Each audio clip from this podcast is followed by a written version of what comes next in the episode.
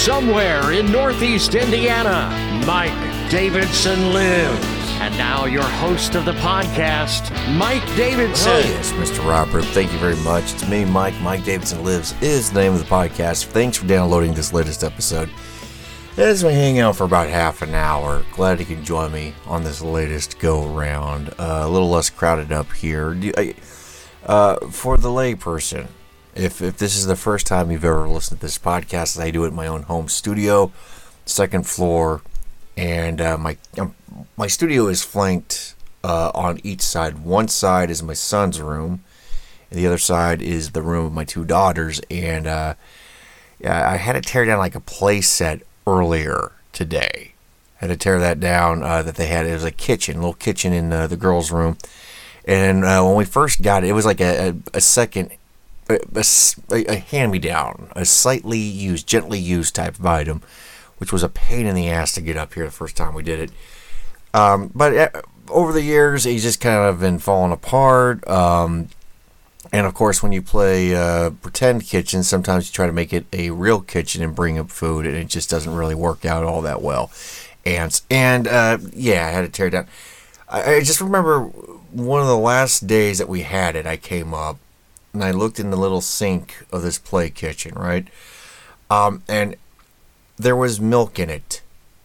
Like somebody poured milk in it. It didn't drain. It just it just sat in there. And I'm thinking to myself, please make this poured from today. And I had to sop that out. And you, you can't get that clean enough. So uh, we tore that down. It's gone. And hopefully, hopefully uh, they'll have a little more room for their toys and everything. But God Almighty, that was just a nasty project. I, it's one of those things like like it wasn't necessarily terrible, terrible, but like if it stayed up there, it would be. And I, I kind of had like one of those flash uh, flashes to those episodes of Hoarders where um, there's just these old toys and they're all caked in something or other. But uh, needless to say, we don't have like uh, dead animals up here at all, so it's not that bad. I did talk to my dad on the phone earlier tonight because uh, we're going to have the girls spend a week with them here, I think, uh, next week. Uh, they'll be hanging out with my parents down in Martinsville. We'll have the boy up here because he's just too much to handle. And he was asking me about the air quality up here in Fort Wayne. And yeah, we had like um, we, we have these EPA alerts or these air quality alerts now that uh, Canada is on fire, and it's been like this for like the last six to eight weeks. Like there's still these wildfires going on in Canada, we had a little bit of that haze today, and I guess for some odd reason, I think it might have been even worse south of Indy, and we're up here, uh, northeast corner of Indiana. And he's talking about how he kind of like hid in the house today, and I, and I can't blame him. But uh, we got talking about uh, when he grew up. He grew up eastern Kentucky along the Ohio River, Ashland. Uh, back in the day, a lot of haze, especially in the summer, because of all the coal mines and everything, all the air pollution. And he goes, you know, a lot of the um, factories and energy plants along the plant were cleaned up by the EPA. And he said back in the day, the EPA used to do pretty good work, and now it's kind of like a, a lot of overreach because my dad's uh, a little suspicious, and I'm putting that mildly, of government entities. But I mean, that, it's it's true of any organization. I've ranted about this before, uh, be it a, a government bureaucracy or a private enterprise or you know kind of a private foundation like uh, you know you get a group of people together for a common cause and uh, for a while they get things uh, humming along and doing okay. And once they they set out to uh, to fix the initial problems they don't disband. They don't break up necessarily. They have to go find the next crises right uh, and and so a lot of times you get what the EPA is now, and it's just it's a joke. It's like I've said before, PETA. Once upon a time was probably one of those organizations that's like, hey, we got to do better for animals, and that's understood.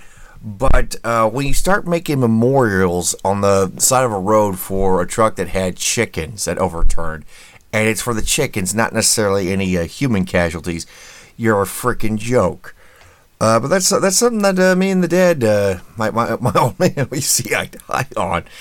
Uh, crazy world we live in. Um, all right, so there's a story I bit my lip on last week because it happened last weekend and it was kind of scary for a moment. Um, Glenbrook Mall, it's a mall here in Fort Wayne, and uh, I was out and about with um, the boy, and uh, we see one police car pass us as uh, we're making our rounds. I went to like half price books to look at some stuff.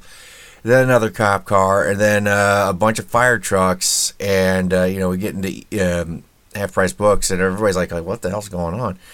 It turns out there was a um, a shooting at Glenbrook Mall, and uh, there was. And anytime there's a gun discharged in a crowded place like that, you have the fear of kind of a mass casualty event and he had all these cop cars and everything around there. And so, yeah, it was a little scary. And then it turned out one guy did, in fact, get shot by a dude, and the dude ran off. And I'm thinking, okay, this isn't like one of those uh, psychotic, uh, psychotic lone gunmen, uh, woe is me, down with society types. This this is a dude that sought out another dude. I mean, and then I'm just push, putting this in the back of my head because as soon as this dude was shot, the other guy ran off ran the frick off. He didn't try to take anybody else out. He was he was panicking maybe because he was a bad shot. The guy uh, was taken to the hospital in stable condition for this playing along at home. And I said, to, I think I said to my wife, you know, this is either over money or women, one of the two.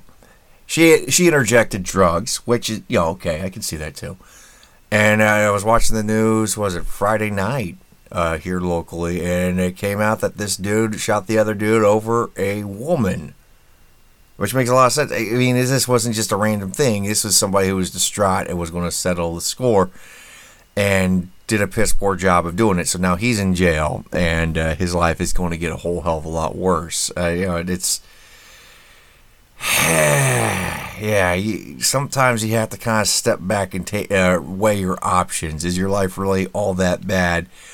If this is over a woman. And now it's it's a lot worse for this dude. Okay, so kind of a historic thing going on in Hollywood right now. Uh, you know, we had the writers' strike commence back in May. This week, SAG, which is the uh, the Actors Guild, Screen Actors Guild, uh, they are now striking in unison with the Writers Guild. And I think this is the first time this has happened in 60 years. So that's why it's historic. I mean, it's been six decades since both organizations went up against Hollywood. And uh, first of all, I had no idea Fran Drescher was the head of SAG. I mean, it would make sense that somebody in Hollywood, an actor or an actress, would be. But, uh, you know, the, the person that's uh, angry in front of the cameras is the nanny. That's a little jarring um, thinking back to that. But it, the thing is, is I kind of get why both organizations are upset, you know, because of uh, the new dynamic of streaming as opposed to, okay, there's the movie theaters for movies, there's the networks and cable for shows. Now everything's streaming, and so uh, you're trying to get your unique slice of the pie. All right, whatever. And AI, you know, either uh, with the Writers Guild, you know, this thing could emulate uh, screenplays, put out product without any human input or you know you you with the uh, people from SAG, you know the actors and actresses, you get a scan of somebody's face one time and it's one time use, and that person doesn't work in Hollywood again. All right, I legitimate fears, but it's hard to feel sorry for these organizations because, and I'm not saying everybody because there's been some uh, exceptions to the rule, uh, both on TV and um, movies, but like it's been crap last 20 years coming out of Hollywood. To me, the last great decade of movies was the 90s. There were some legitimate great movies. And uh, you're just not helping your case. Now, will Hollywood benefit from uh, AI? And it's, to me, I can't imagine any computer algorithm trying to match uh, somebody's screenwriting abilities. Just can't. I mean, yeah, there's been a lot of shit in Hollywood. I agree wholeheartedly with that statement. But some of the best art is by humans. In fact, all the best art is by humans. No machine can replicate that. And uh, you know, it's, it's, that's what's frustrating. But again, you know, a lot of these actors and actresses and, and screenwriters and everybody got political. And uh, or they just half-assed it and it, it just it shows it really shows Now, uh, Ron Perlman, the um, star of Sons of Anarchy, uh, he got in a little hot water because uh, he basically was almost threatening an exec, saying, "Hey, yeah, you know, we, we can show up at your house or whatever." But it was almost because this uh, this exec made a snide comment that he doesn't care if um, any of these actresses or actresses or whoever lose their homes. So Ron has had to delete the post and walk back what he said and said, "Hey, man, you know, I don't want anybody to get hurt, and I hope this exec doesn't open anybody doesn't get hurt." you know, it's it's basically his agent saying, "Hey, if this thing ends and you want to find work, you, you might want to, you know, shut your damn pie hole." But Ron Ron Perlman's always kind of struck me as an asshole. I mean, just he, he's always angry and bitter, and this dude's had a pretty decent-ish career in Hollywood. I mean, he's had a few t- hit TV shows.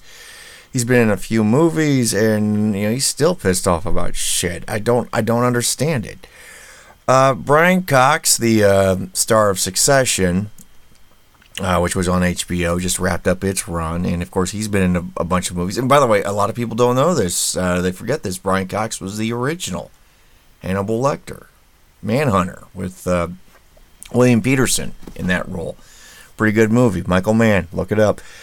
Uh, that he he got on this little rant about how the wokerati, the woke, I call them the wokerati, but people who are woke, uh, that's ruined a lot of Hollywood and a lot of entertainment. And he's not wrong because if you're always afraid of whose toes you're going to step on, you're you're never going to really be entertaining. That's the whole thing. Is like if you're entertaining, you're playing with fire just a little bit, right?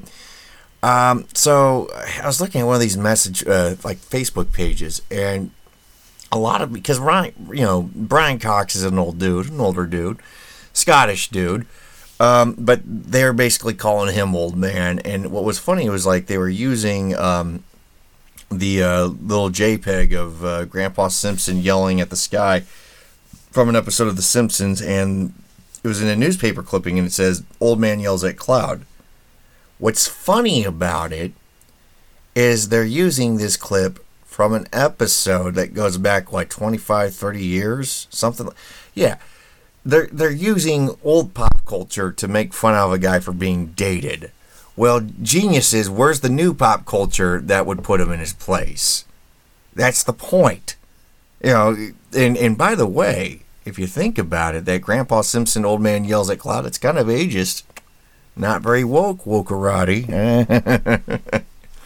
but he's right. I mean he's right uh, okay, so the new Mission Impossible movie is out. Uh, I think it did over five days uh, since its release, about $78 million, $80 million. Only 56 million dollars here, United States, um, during the actual weekend, but it's doing okay, I guess, across the, um, Europe and other places. Yeah, I don't know. I don't know if it's a, a trend with Hollywood necessarily. Uh, I know Tom Cruise was hoping to bank in on all the success he had with Top Gun Maverick. But I mean, how many of these damn Mission Impossible movies were there? I mean, I, I kind of lost count, and I think this is the seventh one. The eighth one may or may not get finished if uh, they could stop all the striking. Um, but uh, just to show you what kind of magazine Rolling Stone is, they, they put out this thing about him in Scientology and how we've forgotten how he's involved in Scientology just in time for this movie to drop. And yeah, I I'm not big into Scientology. I, you know, there's something very creepy about it for sure. And Tom Cruise being involved in that, it, it, yeah, I, I agree. It's a little creepy. But I'm not asking his opinion about religion, and as long as he's not raping women, I don't care. Um, yeah, so so they drop they're dropping this just kind of like you know last week they had somebody uh, review the audience for Sound of Freedom. Not just review the movie, but review the audience so you, the potential moviegoer, don't become an old boomer. So I'm surprised they didn't pretty much do a review where it's like, if you go see Mission Impossible 7, uh, you are now one of Tom Cruise's Scientologist wives, or whatever the hell they do in those places. Unless there's some real actual scandal with that, I don't give a crap. So and and there's all sorts of weirdos in Hollywood. I think Tom Cruise is the least of my concern. Uh, so he's got that new movie out. Uh, my kids, they're they're going to be with grandma or their grandma and grandpa here next week, and uh, you know we got uh, grandma, my wife's mom, just around the corner. We're gonna drop Logan off uh, when we get back from Martinsville with her, and we're gonna go see Oppenheimer. And I'm excited about that movie. Christopher Nolan, uh, Cillian Murphy in the title role. I'm a little concerned though.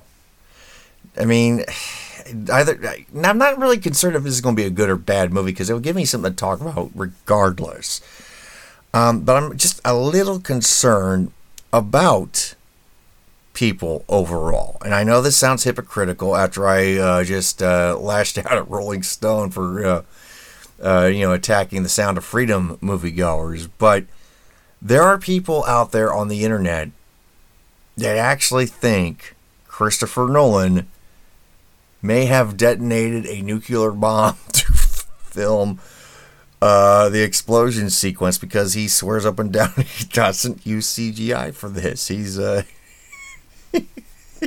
yeah, so apparently Christopher Nolan is in uh, the nuclear arms race, according to some people. Good lord, could you imagine uh, if the internet was bigger uh, in a thing back in 1992? Uh, after seeing Terminator 2 Judgment Day with that nightmare sequence Linda Hamilton has. How did how did James Cameron do that? How many how many nukes does he have? Good lord. Yeah, no. You just have to go see what uh, what it's all about. Of course, he's got his movie opening up against Barbie, and of course, you still have uh, the Mission Impossible movie out in theaters. Uh, but I am going to go see Oppenheimer when it drops. Not unlike a bomb. Speaking of Cameron, James Cameron, uh, there has been some speculation as to whether or not uh, he's interested in uh, directing the Ocean Gate movie. God, why why are we so morbid, internet? Jesus, um, because you know he's um, he is himself a bit of a deep diving expert. He's been down um, around the Titanic wreckage at least thirty freaking times, which seems like overkill to me. Uh, but he himself uh, got on um, um, got in front of a camera or whatever and said, "No, that's disrespectful. You know, it's uh, it's just too sleazy for me. No, I wouldn't do that." And I'm like, "You wouldn't do that now, but 80 years from now, when you're a uh, CGI generated holographic AI entity, you might consider it." And you might cast, uh, you know, Leo DiCaprio's uh, CGI generated AI entity. Uh, who knows? But uh, he says no, that's not happening. No.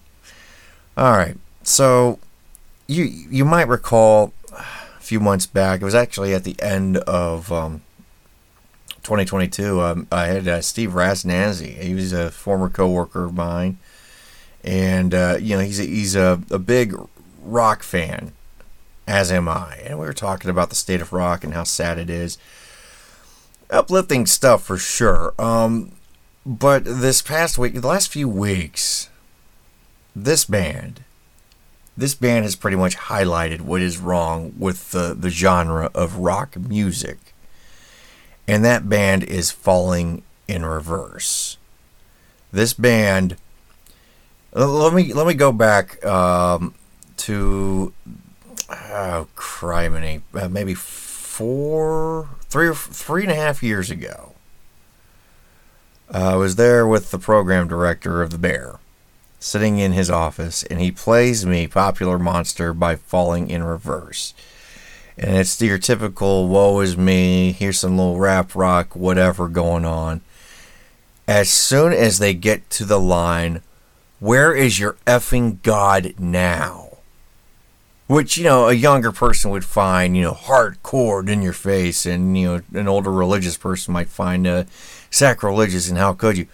I laughed my ass off because how in the hell would anybody take a band seriously that is screaming, Where in the F is your God now? That is this, such a stereotypical line, but that was one of the big rock hits of that year. Popular Monster by Falling in Reverse, despite it sounding like complete garbage. All right, so this past year they got in trouble because they had to cancel a show due to the fact that one of their laptops was uh, missing or broken or something. So they couldn't go on stage and play music. They couldn't play rock music without without their damn laptop. This past weekend, they're doing a show up in Wisconsin, like one of those three or four day rock festival events. And I guess that night Slipknot was going to be on stage. And by the way, uh, between the two of them, yeah, Slipknot was going to be the headliner. Okay. So Falling in Reverse was on there. And this past weekend, uh, the front man, uh, Douchey McDoucherston, uh, he gets on Twitter and says that uh, the audience was dead and boring, and you guys, you guys were boring for, uh, you know, Slipknot too. You guys, and uh, Twitter in kind pretty much put him in his place. And I'm just thinking to myself, well, maybe your laptop wasn't loud enough, bro. Seriously. This is the problem with rock music. You guys don't know how to entertain or connect with your damn audience. I mean, I I make fun out of the cult of Taylor Swift a lot of times, a lot of times because these fans uh, they can't even without her. They can't they can't go on in their daily lives without some sort of affirmation, some sort of lyric from one of her songs. But you know what she is?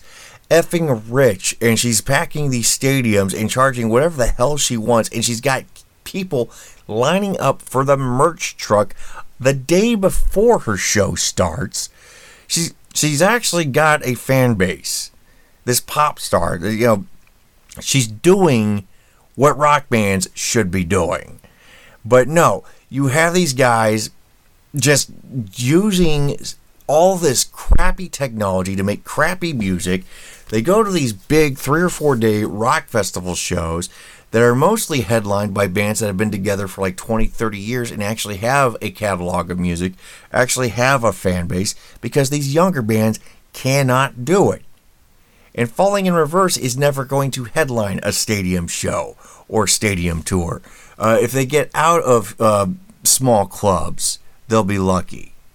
You know, this guy going to war with fans, the people that bought tickets to see the shows, is amazing.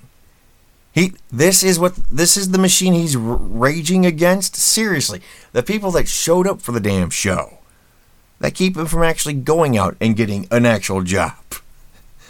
But it's just, you know, this is again one of these garbage bands that make that that just highlights highlights why the genre isn't as it once was, maybe 20, 25, 30 years ago.